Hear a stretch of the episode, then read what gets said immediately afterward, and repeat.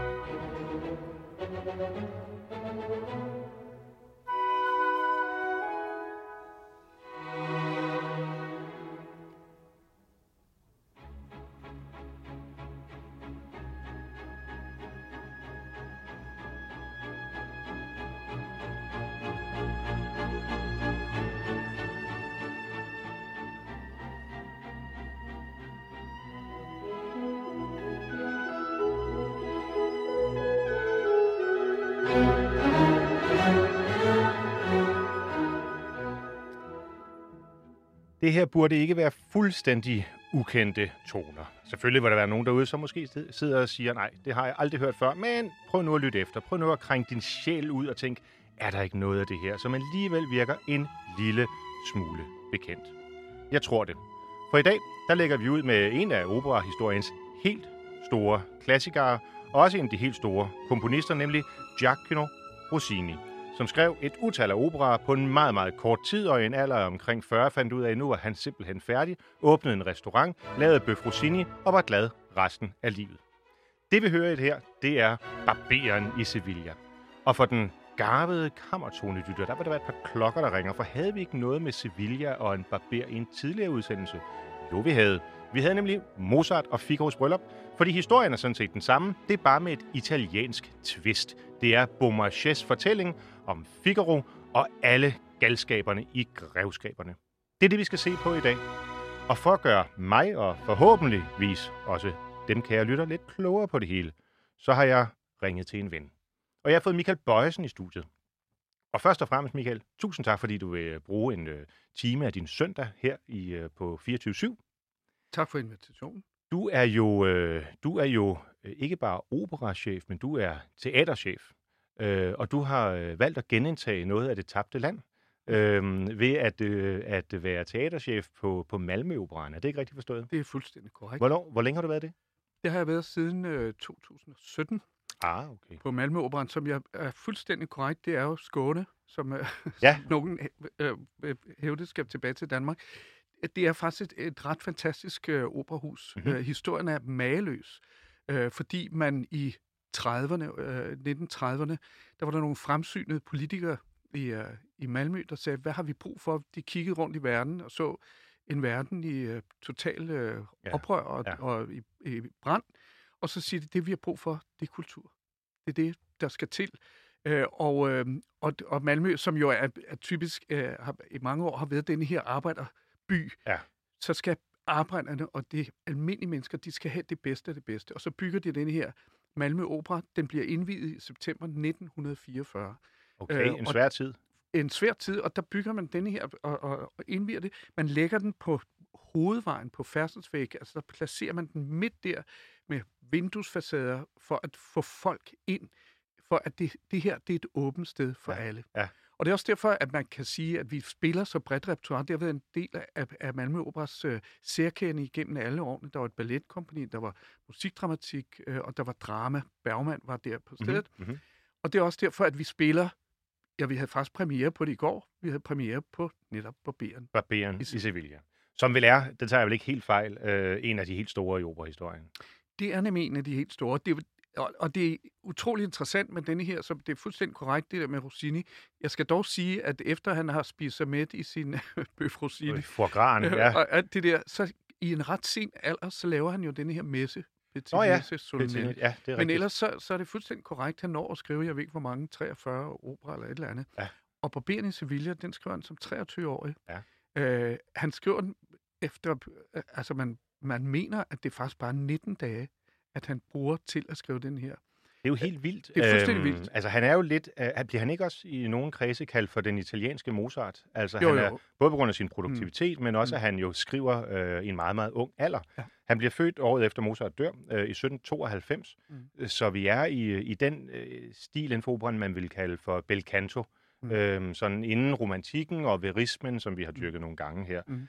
Øhm, hvorfor, når, øhm, når, når nu er du siddet i, øh, i, på, på Malmø Operan i, øh, i fem år, hvorfor vælger du så nu at, øh, at kaste over Rossini og, og et værk, som, som mange jo kender, og ikke dykke ned i noget, som måske kunne være mere ukendt, hvis han har skrevet næsten 40 operaer? Ja, men det, det gør vi jo også. Altså, vi, vi sørger for i, i sådan en sæson her at spille noget, som på mange måder dækker forhåbentlig øh, manges øh, smag. Øh, her om en måned, så vi premiere, urpremiere på en helt nyskreven opera Mhm. mm-hmm. øh, på andre siden Havet af Katrina Bachmann, øh, som vi sætter sammen med Puccinis øh, Su Angelica.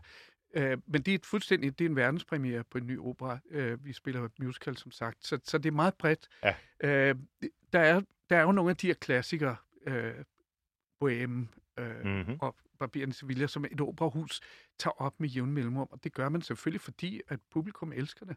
Og hvordan gør man det så, hvor man både omfavner den, hvad kan man sige, folkets kærlighed, fordi en opera, der overlever i, øh, hvad, 200, øh, mere end to, ja, 250 år, øh, hvad, hvor, hvornår er Barberen Ej, skrevet? han, 18, han var urførelse i 1816. 18, 16, okay, Ja. så cirka 200, godt 200 Mm. år, øhm, og så stadigvæk gør det relevant.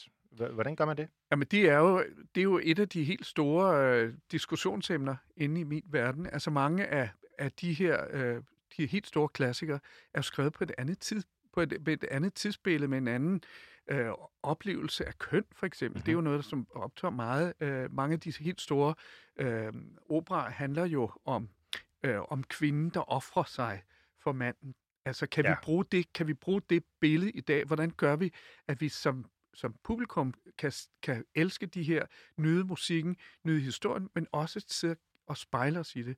Og det er jo, hvad al scenekunst går ud på faktisk. Det er, hvordan spiller vi en klassiker, og samtidig i dag synes, at det er relevant. For det er jo det, kunst er, det er, at vi kan spejle os i Er det, er det så nemmere eller sværere, når vi har med en opera at gøre? Altså, man kunne godt på den ene side sige, et teaterstykke, jamen, der, øh, der, der har du kun ordene, du har Mm. kun øh, lyrikken, så der er du mere bundet. På den anden side, så øh, i operan, jamen, der er lyrikken og musikken jo smeltet sammen. Altså, librettoen er jo Mm. noget, der hænger sammen med musikken og ordene, og ja, også musikken i sproget, tænker jeg.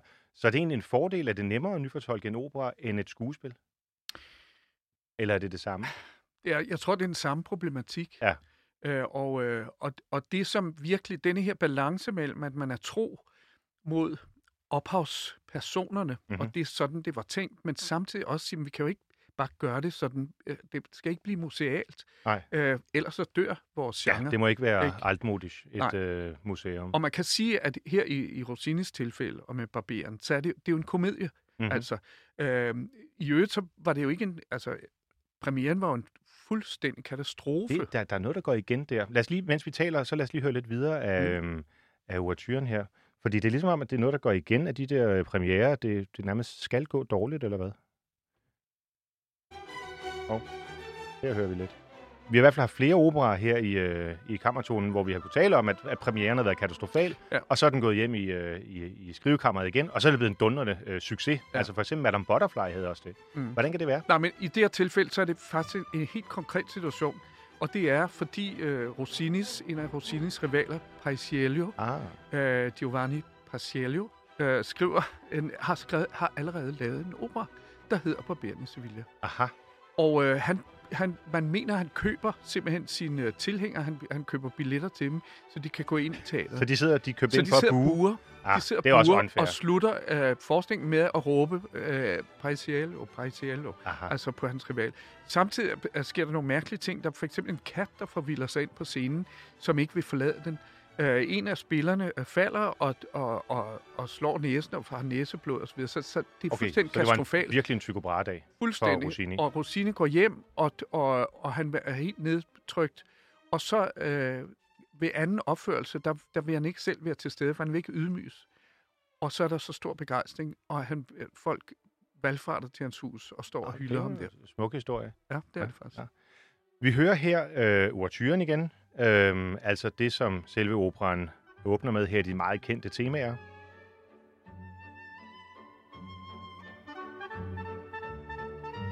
Det er jo ofte sådan, at overtyrene, i hvert fald i den her tid i operahistorien, vil indeholde mange af de temaer, som så selve operan er, er bygget op over. Så overtyrene er måske noget af det sidste, komponisten i virkeligheden skriver.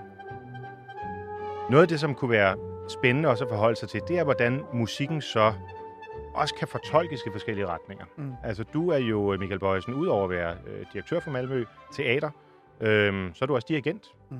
og har øh, ved mange lejligheder stået foran et fuldt orkester, flere hundrede mand, som øh, vil følge din mindste øh, dit mindste vink med, en, øh, med dirigentstokken. Jeg har selv prøvet Måske. at stå der. Jeg har selv prøvet at stå der, skal jeg sige. Øh, fordi da jeg gik i gymnasiet, på Sankt Anne Gymnasium i Valby, jamen der, øh, der ledte du øh, operkoret. Eller ikke operkoret, undskyld, Gymnasium. bare koret. Gymnasiekoret, ja. Øhm, hvor, vi, hvor vi lavede flere ting, der for mig i hvert fald stadigvæk står som, som, som helt fantastiske oplevelser. Mm. Det var ikke opera, øh, men øh, kan du alligevel sige noget om, når man står som, som dirigenten med øh, partituret til for eksempel Barberen i Sevilla, mm. hvad tanker gør man så? Vil man gerne bare gøre det så præcis som det, man har hørt i radioen, en eller anden indspilning, nu hører vi James Levine her, mm. eller står man og tænker, hvor kan jeg lige lægge mit eget lille Michael Bøjsens touch ind? Nej, jeg, jeg, ingen af delene, vil jeg sige. Man kigger i partituret, øh, og så får man en, øh, en idé om, hvad man vil med det. Ikke for at vise, at, øh, at, at nu har jeg et eller andet specielt at byde på. Øh, man kan sige, hvis jeg bare reproducerer en anden dirigent, så er der jo ikke nogen, det er der ikke nogen grund til. Nej. Men det, man kan sige, det er jo, at i partitur får man jo en masse oplysninger. Øh, og der er en masse fakta, som man må forholde sig til. Øh, og det handler jo om balancen mellem øh, øh, de enkelte instrumenter. I et tilfælde med, med opera handler det jo også om, øh, at, helt, at sangen er, er det, det centrale. Ja. Øh, at det er helt vigtigt, helt afgørende, at sangeren har mulighed for at trække vejret, for eksempel, mm-hmm. i fraser. Er det, det kommer øh, til at påvirke. opgave ja, at sikre? Er det. det er det. Altså, du, du kan ikke bare køre hen over, du kan ikke bare øh, negligere, at en sanger har brug for vejrtrækning. Ja. Indimellem er, er komponisterne jo skrevet øh, ligesom implicit, hvor man skal gøre det, fordi det lægger sig op af teksten. Men i mange tilfælde bliver du nødt til at frasere alt efter, hvordan sangeren synger. Ja. Øhm, og så kan man sige, at øh, der, er også et, der er jo noget med, hvor hurtigt kan jeg lave det her, hvor langsomt kan jeg lave det. I mange tilfælde har komponisterne jo selv lavet en tempobetegnelse. Øh, men, men man kan sige, at dirigentens opgave i en opera er meget, meget større end så mange andre ting. En meget vigtig ting, det er jo samarbejde med instruktøren. Mm-hmm. Fordi en dirigent kan have sin egen musikalske opfattelse af det øh, en opfattelse af, hvordan den sanger skal udtrykke sig. Er personen nu vred her, er aggressiv, er ked af det eller ja, et eller andet? Ja. Men hvis det strider fuldstændig imod det, som instruktøren har tænkt, så bliver man altså nødt til at finde en eller anden form for kompromis. Du sendte mig øh, i forbindelse med, at vi talte om programmet her, og hvordan vi mm. skulle tilrettelægge det, hvad vi skulle, øh, hvad vi skulle se på, sendte du mig et ret skønt klip, som ligger på YouTube, mm. med, øh, med den tyske øh, sopran Christa Ludwig, mm. øh, som står og ved at indstudere øh, noget Strauss, tror jeg, noget Richard Strauss. Ah, det, det er Mahler. Er det Mahler? Ja. ja. Øh, med Leonard Bernstein, den store mm. amerikanske øh, dirigent. Og de er simpelthen ikke enige om, hvor hurtigt tempoet det skal være. Jeg kan ikke rigtig finde ud af at få YouTube til at køre ind på det her system, mm. vi har på 24 så vi, men vi kan tale om det. Mm. Er det et problem, som, som man ofte har, når man skal instudere, at sangeren enten tænker, at det skal ikke være sådan, eller, eller simpelthen ikke teknisk kan synge det, kan intonere det, eller få ja. vejret? Ja, det er, det er faktisk et, øh, et, et, et tilbagevendende diskussion. Øh, og i det her tilfælde, med det klip her, så, så øh, vil Bernstein have det hurtigere ja. end Christian Ludwig vil have det. Og det er svært at regne ud. En, en, en verdenssanger som Christa Ludwig har formentlig den teknik, der skal til. Men hun har jo et forhold til denne her maler sang, som hun... Øh, man kan mærke, det gør simpelthen ondt på hende. Ja, ja. Hun, altså, hun vil, ikke, hun vil ikke synge det på den måde, for det er ikke sådan, hun synes, det skal være. Nej.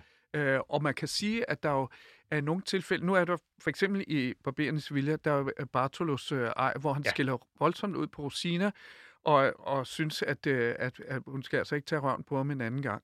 Og den er jo fra Rossinis side skrevet, som det skal være rigtig hurtigt. Men man kan også sige, at der er også en grænse for, hvor hurtigt man kan lide ord af. Øh, jeg tror, jeg har sendt dig en udgave her, hvor der i hvert fald er en, der får, der, der er, hvor tungen den sidder lige i munden Øh, ja, altså jeg har fundet en indspilning her, som jeg synes, vi kan høre. Det er den arie, der hedder A un doctor de la mia sorte, mm. øh, som må vel betyde noget i retning af, af for en doktor af min art, eller sådan noget lignende. Præcis, ikke? Han, han puster sig op ikke? og Ja. siger, en mand er, er, er min, altså den store mand, som jeg er, Ja. der tåler jeg altså ikke hvad som helst. Og øh, lad os lige prøve at høre den her indspilning. Det er Cheryl Milnes, øh, som, øh, som synger igen med, øh, med Levine. Queste scuse, signorina, a un dottor da risolve queste scuse, signorina. Vi consiglio, mia carina, un po' meglio imposturar, meglio, meglio, meglio, meglio. Vi consiglio, mia carina, un po' meglio imposturar, meglio, meglio, meglio, meglio. Vi consiglio, Dio mia carina, un po' meglio è imposturarsi, sì, e consiglio mia carina, un po' meglio è impostura. A un dottor della mia sorte queste scuse, signorina, vi consiglio mia carina,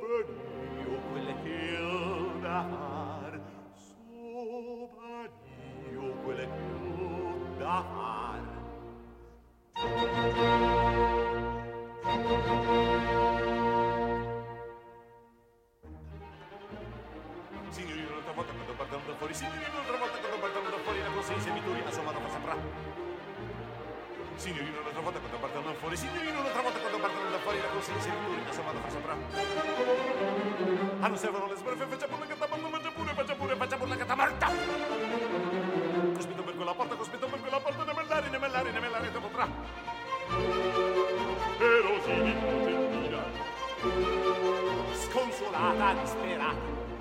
E non servono le sbarfie. Faccia pure la catamarta. Cospito per quella porta, ne mellare, te potrà. Di risini innocentina, e rosini innocentina, sconsolata, disperata, sconsolata, disperata. In sua camera serrata, in sua camera serrata, in sua camera serrata, mica poi non potrà. Sì, sì,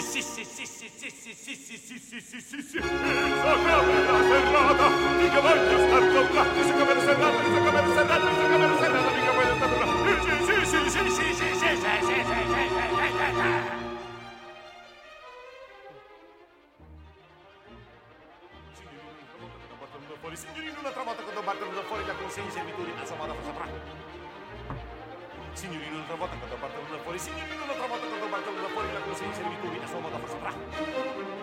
Forlader her øh, Cheryl Milnes øh, i øh, Bartolos eje. Der er godt nok knald på. Der er knald på, ja. Hvordan får man overhovedet sine læber til at fremføre så mange øh, øh, stavelser på så kort tid? Ja, det, det må guden vide. Altså, i vores øh, opsætning, så har vi øh, sangeren øh, Daniel Giulianini, Ja. ja. øh, som synger det her. Det er faktisk hans rolledebut som øh, Bartolo.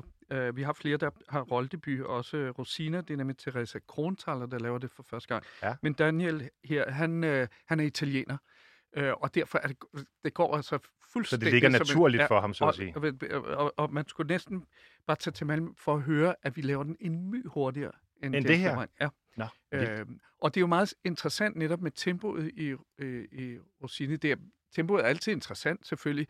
Øh, men der er bare et eller andet med Rossini, som er utrolig svært at lave i det helt rigtige tempo.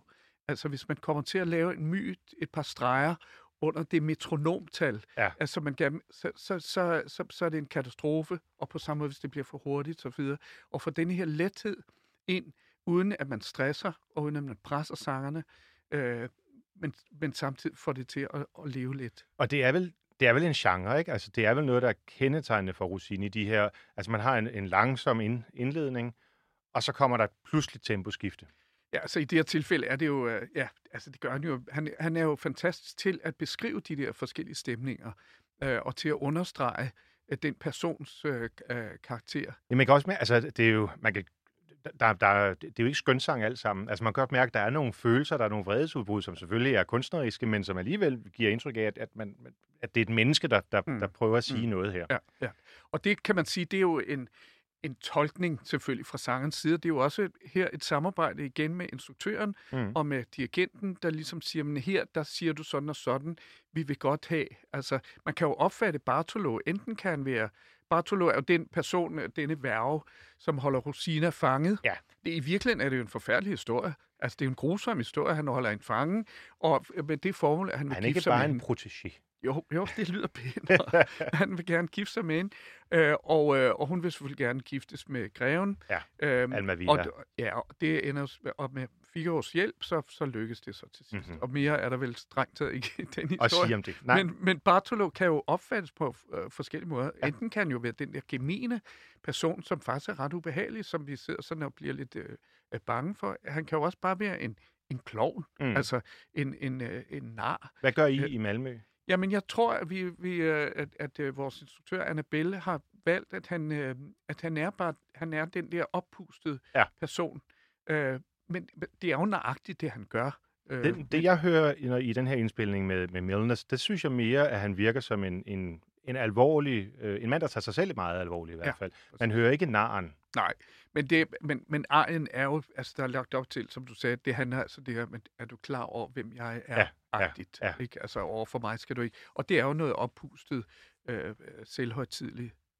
Helt mand. afgjort. En af de øh, andre store øh, bas-baritoner, som faktisk har indspillet det her, det er Nikolaj Jaurov, Mhm. øh, som jo blandt andet er kendt for at have sunget også de store russiske ting selvfølgelig, og så derfor har han en helt anden dybde grad vil tages alvor over sin stemme. Og jeg kunne tænke mig, at vi bare, vi behøver ikke have, høre hele arien en gang til, men jeg kunne tænke mig, at vi bare lige springer lidt ind i, i det, men altså en anden indspilning her, det er med Fernando Corena som, øh, som dirigent. Skal se, hvor jeg kan ramme den henne.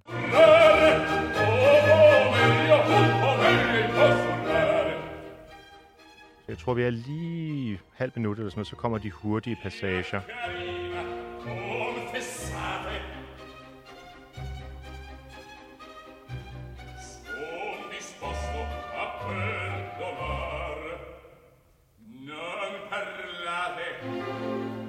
ostinate non parlote fi ostinate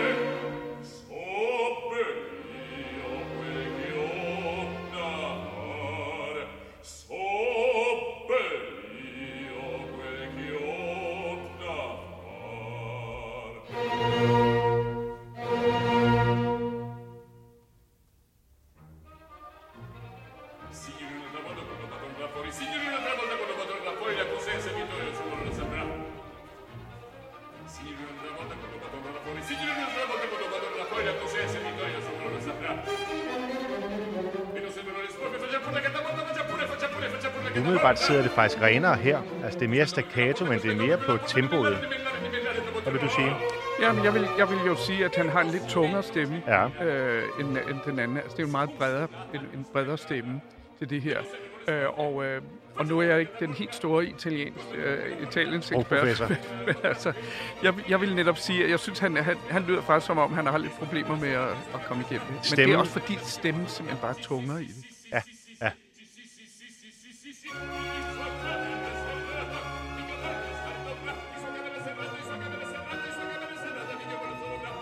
Ja, nu lyder han bagefter. Men det er, Det, det må også nærmest være umuligt øh, at lave på en, på en for så kredsende øre som vores tilfredsstillende måde. Men altså her er Bartolos øh, arie fra, øh, fra slutningen af første akt i, øh, i øh, Barberen i, øh, i Sevilla. Og det er det, vi taler om i dag. Blandt andet for en led af, at min øh, gæst er Michael Bøjsen, som er øh, direktør ved øh, Malmø Teater. Et, øh, ja, Malmø Opera. Øh, Malmø Operan, ja, Mhm. men, men som råder over alle tre øh, kunstformer. Nej, har, har gjort. Ja, det nu, gør I det, ikke ja, længere? det var min, nej. Nu, er, nu er det splittet op, men indtil for 25 år siden, så var det, så var det alle tre kunstformer. Okay, Så, okay. Nå, okay, men nu fokuserer I på, på operan. Det er opera og musical. Det er Udmærket. et musikteater. Nå, det, det passer mig egentlig udmærket, eftersom det her også er et operaprogram. Så får vi ikke lige alt muligt, alle mulige andre kunstformer ind. Nu vel, en af de ting, som, øh, som jeg kunne tænke mig at dvæle lidt ved, ud over det her med, øh, med, øh, med øh, orkestret og Mm. dirigentens rolle, det er også et spørgsmål om, hvordan man vælger sangerne. Mm. Øh, fordi nu hørte vi øh, lige før to meget, meget store, meget, meget anerkendte verdens øh, synge. Og man kan godt høre, hvis man lytter efter, at der er en vis forskel. Øh, og Mm. det kan lytteren også gøre. Man kan gå ind og finde dem alle sammen på, øhm, på, på Spotify. Hvad er det egentlig, når man beslutter sig for at lave en, en opera som for eksempel Barberen i Sevilla? Hvad er det, der gør, at man vælger det ene frem for det andet? Mm. Altså, det er klart, at øh, nu sagde du selv, det er, det er bel canto, øh, det her øh, barberen. Så, så det vil sige, at der er jo nogen, som, øh, har, som, som ikke har en stemme, som egner sig præcis til det repertoire. Altså, øh, bel canto og, og hele denne her øh, barberen i Se- Sevilla, er der jo en masse koloraturer, Mhm. masse øh, hurtige øh, øh, ting, forsieringer osv., som kræver en koloratur, mezzosopran, for eksempel Rosina, Ja. som laver en masse koloratur. Det er ikke alle- bare noget, man gør, fordi man er sopran. Nej, det er det nemlig ikke. Så derfor taler man jo om, man kategoriserer jo øh, de forskellige stemmetyper, ikke? og man taler om, at at øh, man har Mozart sopran, altså en lyrisk sopran, der kan ja. synge det her, øh, som passer ind i den klang, klangverden. Og så kan man sige, så, så kommer man ud til de mere dramatiske stemmer, som er et større bredde, som har en større tyngde, og som har meget svært ved. Øh, altså en dramatisk sopran er ikke specielt, øh, det er ikke koloraturerne, som er, er, er den, Nej. hendes speciale. Nej. Øh, og det har jo, der er jo mange ting, det er jo simpelthen den stil, det er jo hele musikhistorien forandrer sig i løbet af de her år. Øh, operan er en 400 år gammel historie, og man kan sige, at den helt store tid med den senromantiske, med både Strauss og, og, og, og Wagner. Richard Wagner, Ja. øh, der er orkesteren jo instrumenter, der har udviklet sig. Det er blevet moderne instrumenter, som lyder meget mere. Øh, det er meget, meget større orkestre. Ja. Øh, og det kræver nogle større stemmer. Simpelthen, det er rent fysik, faktisk, at, at de her stemmer skal nå ud. Øh, og man laver ikke de her hurtige arier og, og den slags ting. På det her tidspunkt, hvor, øh, hvor Rossini skriver sin opera, vel især begyndelsen, fordi det bliver jo lidt anderledes, når vi kommer op i slutningen med øh, Guglielmo Tell og så videre. Mm. Der, der begynder det at fylde noget. Men øh, i begyndelsen, hvor, så er orkestrene på, hvor mange mand vil du sige? En 40-50 mand? Eller Nej, ikke ind, nej. mindre end det? Ja, det vil, ja, det vil det formentlig være. Okay. Altså, så det, det er jo en øh, det er, altså, besætning, hvor der er to horn, der er to trompeter og øh, øh, to træblæser, to af hver træblæser, ikke? Okay, så vi er Men- måske nede på en 25 stykker? Ja, det kan det sagtens, og jeg kunne forestille mig, at når, når man har opført det her, så er der måske bare siddet to, tre, fire violinister eller et eller andet. Ja, ja. Øh, så, så i dag, der har man, når man så kommer op på, på Wagner, så når, da, da Wagner skriver Ringen for eksempel, ikke, så er det jo det er fire af hver blæser, det er otte horn, Mhm. det er fire basuner og så videre, det er seks harper, det er øh, 16 første violiner og så videre. Det er jo et kæmpe orkester. Men når man så sætter sig til, øh, til rette over i, i Malmø og glæder sig til at se Rossini her, hvor mange har I? Har I så også kun 25 i graven? Ah, nej, det har vi ikke. Nej. Altså, det er, større, det er en større strygerbesætning. Så, der Så I sidder- ganger det op, så at sige? Ja, så, vi, der- så vi, der, der er vel omkring 50 Ja, stykker ja. ja, i det orkester. Der er jo en grund til, at jeg spørger. Og det er, at vi, øh, vi hørte til indledningen øh, overturen fra, hvad man vel så betragter som en normal besætning.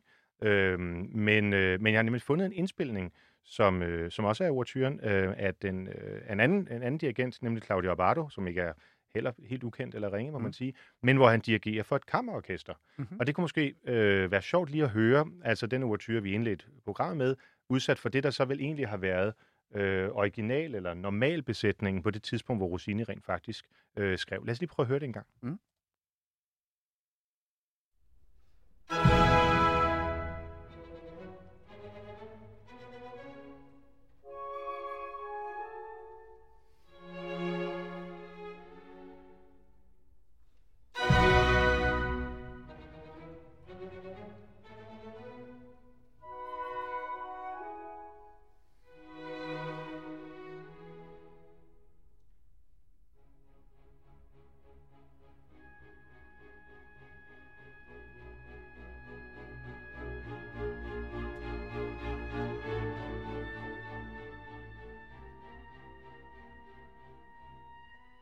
Man kan godt fornemme, at, at det er et mindre orkester, synes jeg.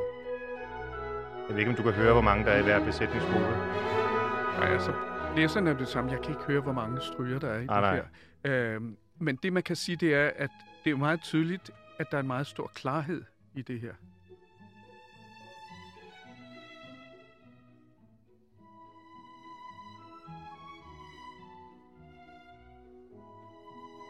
Hør også et lidt hurtigere tempo.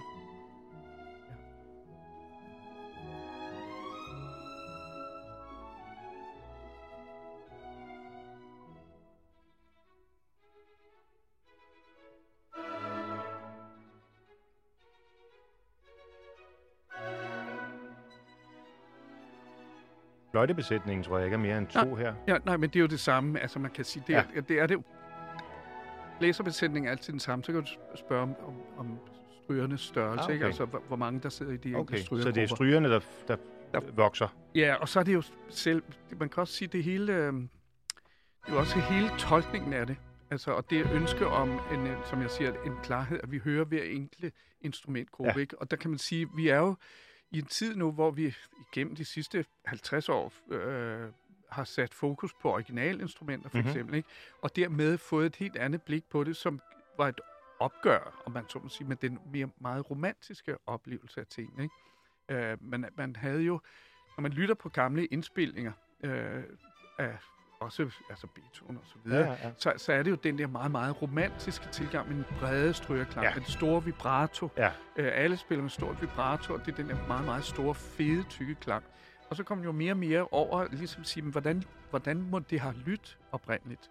Og dermed ser man pludselig en helt anden struktur, hvor man kan sige, at vi, at, at vi har haft nogle år, hvor den her fede, romantiske klang, som er sådan et, et stort tæppe af lyd, øh, som bliver erstattet af den her klarhed, det her øh, Mere autentiske. og- spil, øh, ja. ja. hvor, hvor vi ser hver eneste sådan tråd. Og hvad er det rigtige at gøre? Altså, det er, det, det er vel op til hver enkelt øh, teater, hvad man foretrækker. Det er fuldstændig. Det er, altså, man kan sige, der er jo nogle trends. Ja. Altså, øh, jeg husker, at øh, en meget stor oplevelse faktisk, jeg havde med, med en af de første gange, jeg var involveret i, i Bachs Matthæus-passion. Mhm. Mm-hmm. Og det er jo ikke opera, men det Bachs Matthæus-passion. Det var en, en, øh, en øh, israelsk dirigent, Morte Atzmon, som dirigerede øh, Aalborg Symfoniorkester på det tidspunkt.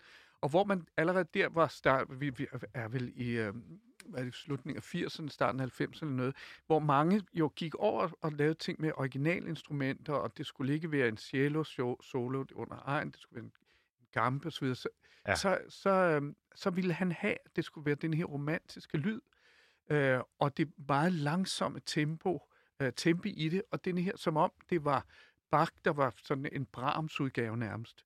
Øh, og altså, de sanger, der var hentet ind, det var helt fejlkastet, fordi det var faktisk sådan nogle baroksanger. Og de sang det, som Bach ville øh, ønsket det. Ja, og de kunne slet ikke forlige sig med det der meget langsomt tempi. De det var frygteligt. Og havde måske heller ikke teknik til det. Nej, altså, nej, der er jo noget altså, det var stor slet ikke forskel på at sådan, det var- synge ja, Deutsches præcis? Requiem. Ja, og så, ja. præcis. Så, så, så det var, der var sådan et, øh, et lidt modstand der. Men det, der var interessant, det var, at man som, da man sådan lige havde vendet sig til det, og det var så gennemført, at lave Bachs Matthæus Passion som nærmest sådan en Brahms lyd, eller, eller, ja, eller ja. Elgar eller noget, så var det jo fantastisk oplevelse, altså, for det, det var så gennemført. Og den kunstneriske frihed må der, jo, må der jo være, netop øh, som vi talte om før, for at gøre det stadigvæk interessant og aktuelt. men hvor man jo så skal kende præmissen mm. på en eller anden måde. Ikke? Mm. Altså, det kræver vel også noget mere af publikum, at man så ved, altså det her, det er en version 2.0 Mm. øh, i Mm. forhold til, Mm. hvordan Rossini havde, Mm. har hørt det, eller Mm. har lyttet til det, eller Bellini, eller Bach, hvis vi så Mm. skal 200 år yderligere øh, tilbage. Der, der, der var et, øh, faktisk for nogle år siden, det er vel 10 år siden, hvor Rafael de Burgos var chefdirigent for det her symfoniorkester. Og han lavede en indspilning af, af Beethovens øh, ni symfonier. Og det gjorde underholdsorkestret samtidig også. Men der havde de Adam Fischer til at dirigere det. Ja. Og det var to fuldstændig forskellige bud, hvor Rafael de Burgos var sådan Beethoven, så hvor mor lavede den, Mhm. agtigt. Øh, utrolig smukt, øh, fantastisk øh, gennemført med sådan en fantastisk lækker øh, klang, men hvor Fischer jo var helt altså tilbage til rødderne, tilbage til et, et, et klart og tydeligt, øh, enkelt øh, vinerklassisk billede. Ja. Så der hører man meget stor forskel. Og det er derfor, når man sætter sig ned og siger, nu vil jeg lære Rossini at kende, Mm. så kan det godt betale sig lige at gøre sådan nogle overvejelser om, hvad er det for nogle øh, dirigenter, der har stået for indspilningen? Øh, hvad er det for nogle tanker, der ligger, ligger bag? Men, og nu det er så det næste tema, jeg vil ind på, vel også i forhold til, hvilke sanger man har valgt. Mm. Fordi vi, øh, en af de, de meget, meget kendte øh, arier fra netop øh, Figaros øh, bryllup, det er jo selvfølgelig øh, Figaros øh, store åbningsejer, Largo af Factotum, Mm. øhm, hvor han kommer ind og siger, at det er ham, der sådan set klarer alt her i, øh, i Mm. Sevilla. Mm. Øhm, lad, lad os faktisk lige prøve at høre, sådan så lytterne også er med på, hvad vi, hvad vi taler om her.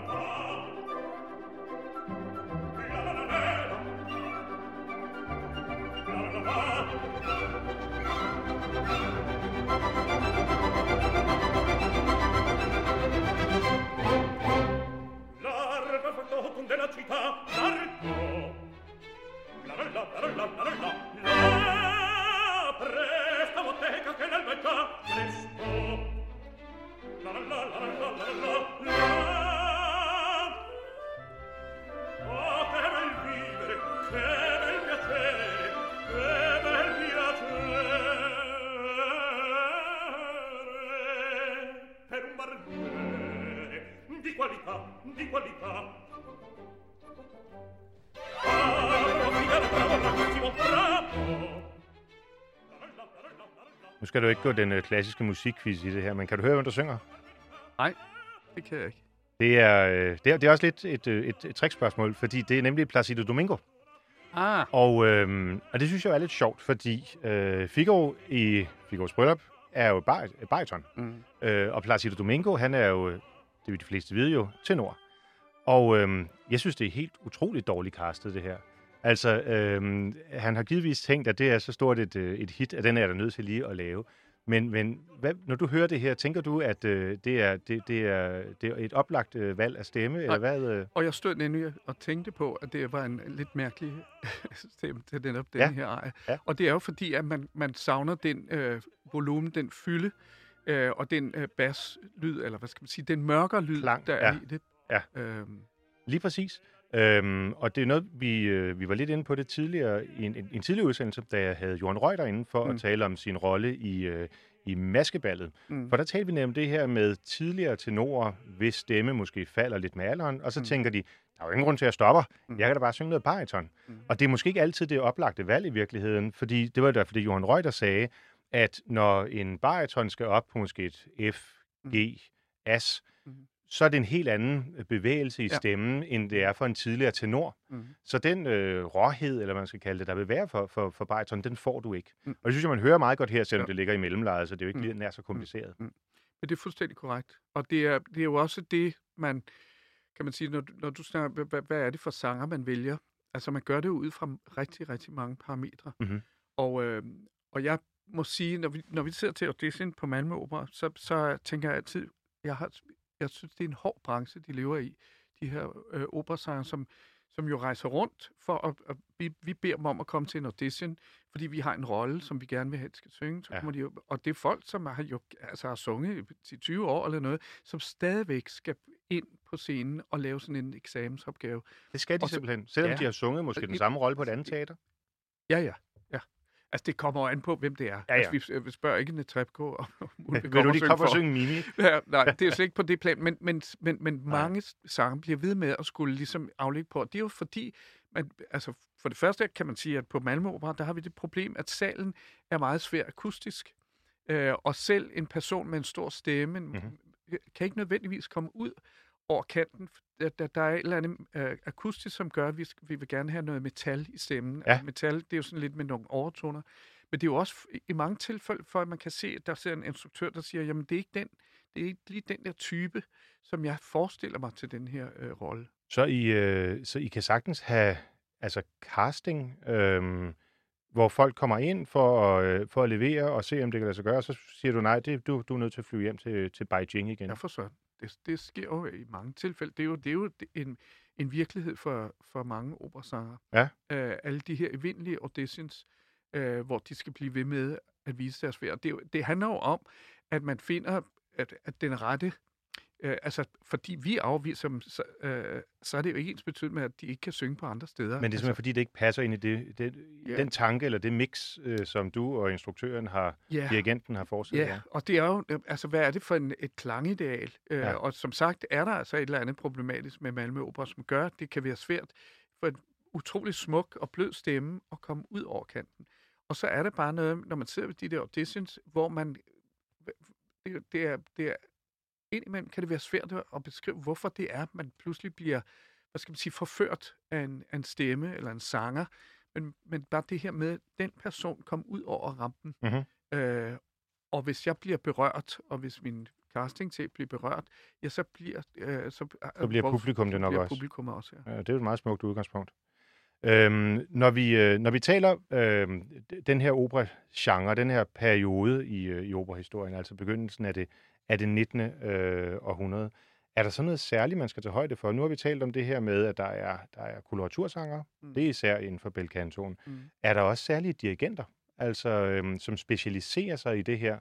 Du sagde før, at der, nu kan jeg ikke huske, hvad han hed, men en israeler, som havde lavet mm. Matthæus-passionen, Mm. som om det nærmest var skrevet af Brahms. Mm. Øhm, er det så, når I så sidder og tænker, okay, nu skal vi lave Barberen i Sevilla, så skal vi have fat i den dirigent, fordi vi ved, at hun kan netop præcis lave mm. Det udtryk. Mm. Er, er det samme der, man har sådan et særligt... Øh, et Ja, særligt øh, Altså, der er jo mange, altså, de, de allerfleste dirigenter er jo bredt øh, forankret.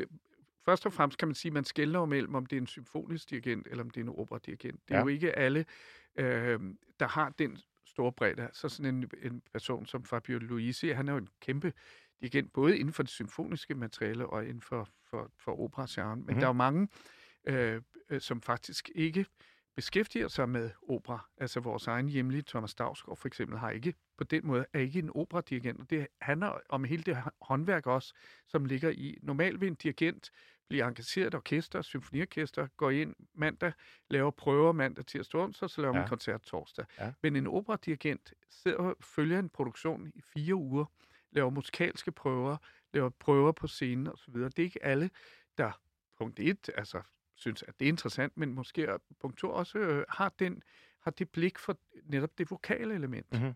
Øh, og, det, og interesse i det. Og det er, som jeg startede med at sige, det er jo helt afgørende, at en dirigent forstår og ånder sammen med en sanger. For ellers har sangeren simpelthen ikke en chance på scenen. Lad os lige prøve at høre øh, øh, Largo af Factotum, sunget af en rigtig bariton. Mm. Mm. Jeg har fundet en uh, indspilling her med øh, Ulf Schirmer, så lad os lige prøve at se, hvordan det lyder, når det altså ikke er en verdenstenor, der, der begiver sig ud i øh, Figaro.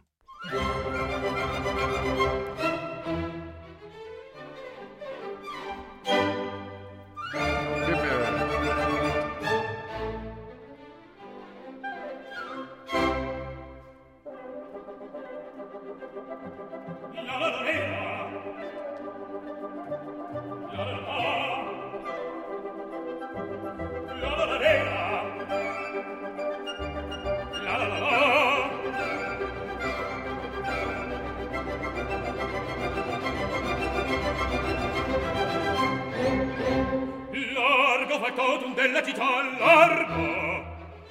La la la la la la la la Presto bottega che la va già presto. La la la la la la la la Ah, che bel vivere, che bel piacere, che bel piacere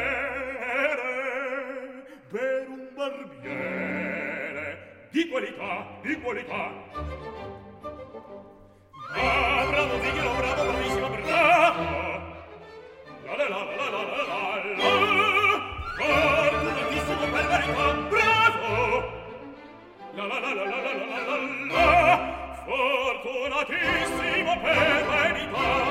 Fortunatissimo per verità. La la la la la la la la la la la la la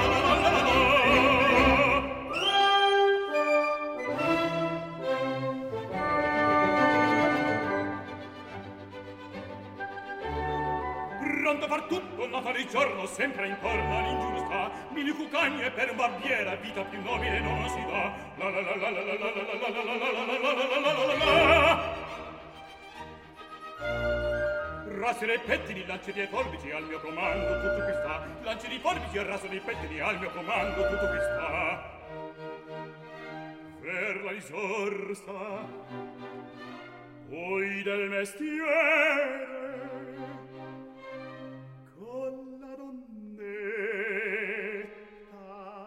o il cavaliere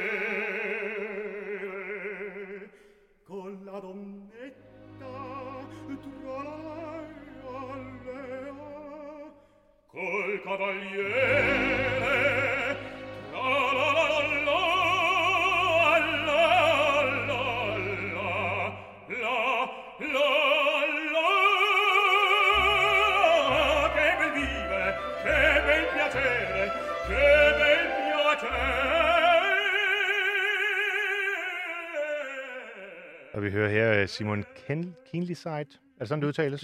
Jo. Øh, som er en ret stor anerkendt øh, også bariton. Og der er jo, der må man sige, der er en anden, stor, anden form for Mm. autenticitet over det. Det er, at det er bare mere lækkert at høre på, ikke? Mm.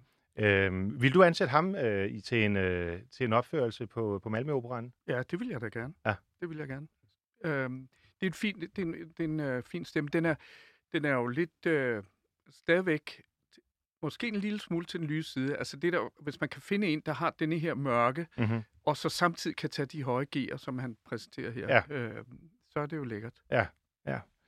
Øhm, Barberen i Sevilla øhm, er øh, smækfyldt med, øh, med hits, kan man vel godt sige. Det og det er, det er vel også noget af det, som, øh, som Rossini er, er kendt for. Jeg tror, at der vil være rigtig mange, som også fra sin tegnefilms øh, historik Mm. i, i barndommen vil kunne huske mange af de melodier, som, øh, som Rossini han, øh, han præsterer. Øhm, hvad er dit bedste argument for, at man skal gå ind og opleve Barberen i Sevilla, øhm, hvis, man er, hvis nu man er ny og lidt famlende i forhold til det med, øh, med operaen? Hvad er det, man skal lytte efter? Hvad skal man bemærke, altså i jeres opsætning? Jamen, altså jeg tror, at for det første er øh, Barberen Sevilla en, en øh, hvad skal man sige, en begynderopera. Mm-hmm. Altså på den måde, at, øh, at øh, den er ikke så specielt lang. Altså øh, Mozarts opera, som jo øh, er tre timer eller et eller andet, ja. kan være hårdt, øh, øh, hvis, man, hvis man aldrig har været i operan før. Øh, Barberen Sevilla er sjov, den er underholdende, øh, den er, ja, øh, der er fine, øh, det er en fin scenografi, og det er nogle rigtig dygtige sanger. Øh, og så er det simpelthen så åndssvagens historie, så, så man behøver ikke, man skal ikke slå en hel masse til for at, at følge med i det. Og så er det netop, som du siger, der er simpelthen bare nogle ørehænger i det her, og det er jo altid dejligt at høre nogle skønne melodier. Ja. Øh, og det er der her i Barberen Sevilla. Og lad os prøve at høre øh, noget af det. Øh, det sidste, jeg har tænkt, vi skulle øh, lytte til her, det er fra, fra, fra slutningen af anden akt. Øh, Mi par dessert, tror jeg, at... Øh, ej, den hedder, skal lige se, om jeg kan få teknikken til at... Det er i afslutningen her, ikke? Det kommer lidt pludseligt ind.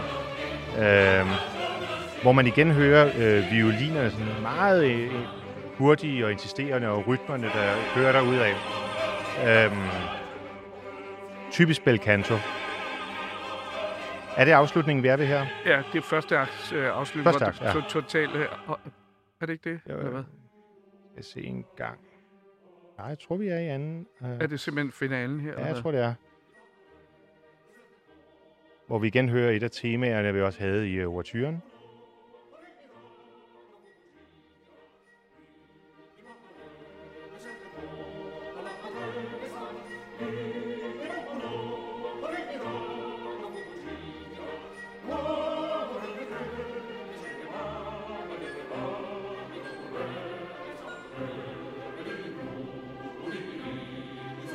Række modulationer.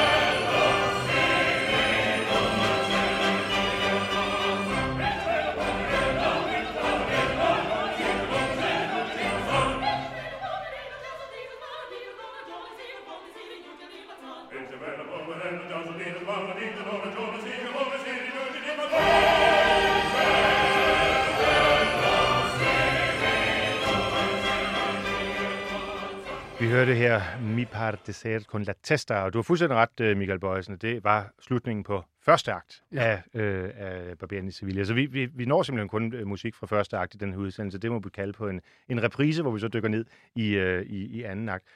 Her igen, øh, eller her hører vi så en indspilning øh, fra Sony med Samuel Ramy og Enzo Dada og Marilyn Horn og, og andre, og man kan igen godt fornemme, at det ikke er helt nemt at følge med i tempoet.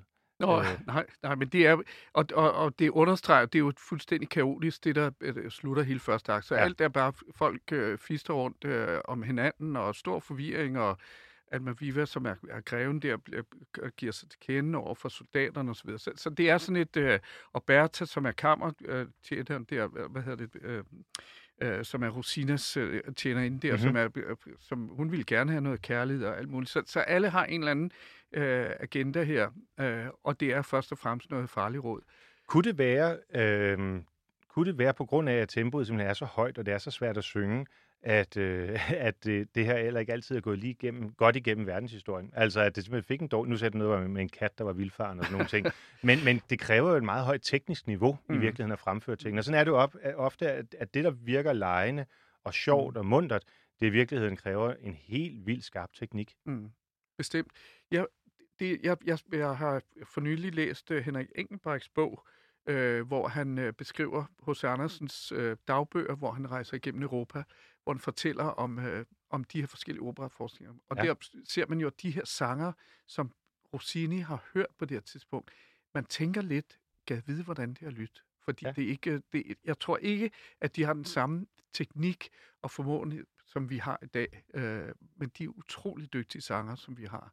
Præcis. Øh, og der er jo ikke nogen tvivl om, at Rossini, ligesom andre komponister, har jo ladet sig inspirere enormt meget. I øvrigt også af sig selv. Altså, det er jo kendt, at når han først har skrevet et hit, så kan mm. man jo lige så godt gentage det, og, mm. og det hører man også i mange af hans overturer, mm. af melodierne, det er noget, man hører fra andre øh, operer. Mm. Øhm, så, så han har vel været præget af sin, af sin samtid, og er alligevel meget unik. Altså fra 1792 og derfrem til han slutter 50, 40-50 år efter, der er jo ikke mange, der rigtig følger den stil. Er det det?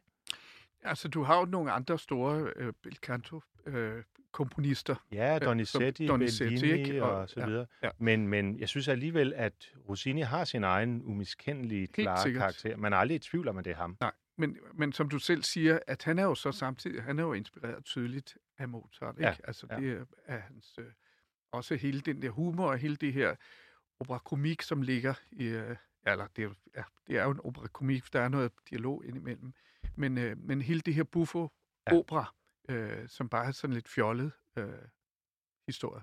Og har man lyst til at få en lidt fjollet historie, mm. ja, så kan det altså opleves fra i går øh, i Malmø på Malmø Operan. Og med det så øh, er der blot at ønske en fortsat god øh, søndag, men selvfølgelig først og fremmest igen at sige tusind tak til Michael Bøjsen for at ville komme og gøre os klogere på opera, øh, Rossini, orkesterledelse og meget andet godt. Tak for det. Tak for det. Kære lytter, du har lyttet til et program fra 24 /7. Du kan finde meget mere modig, nysgerrig og magtkritisk taleradio på 24 7 appen Hent den i App Store og Google Play.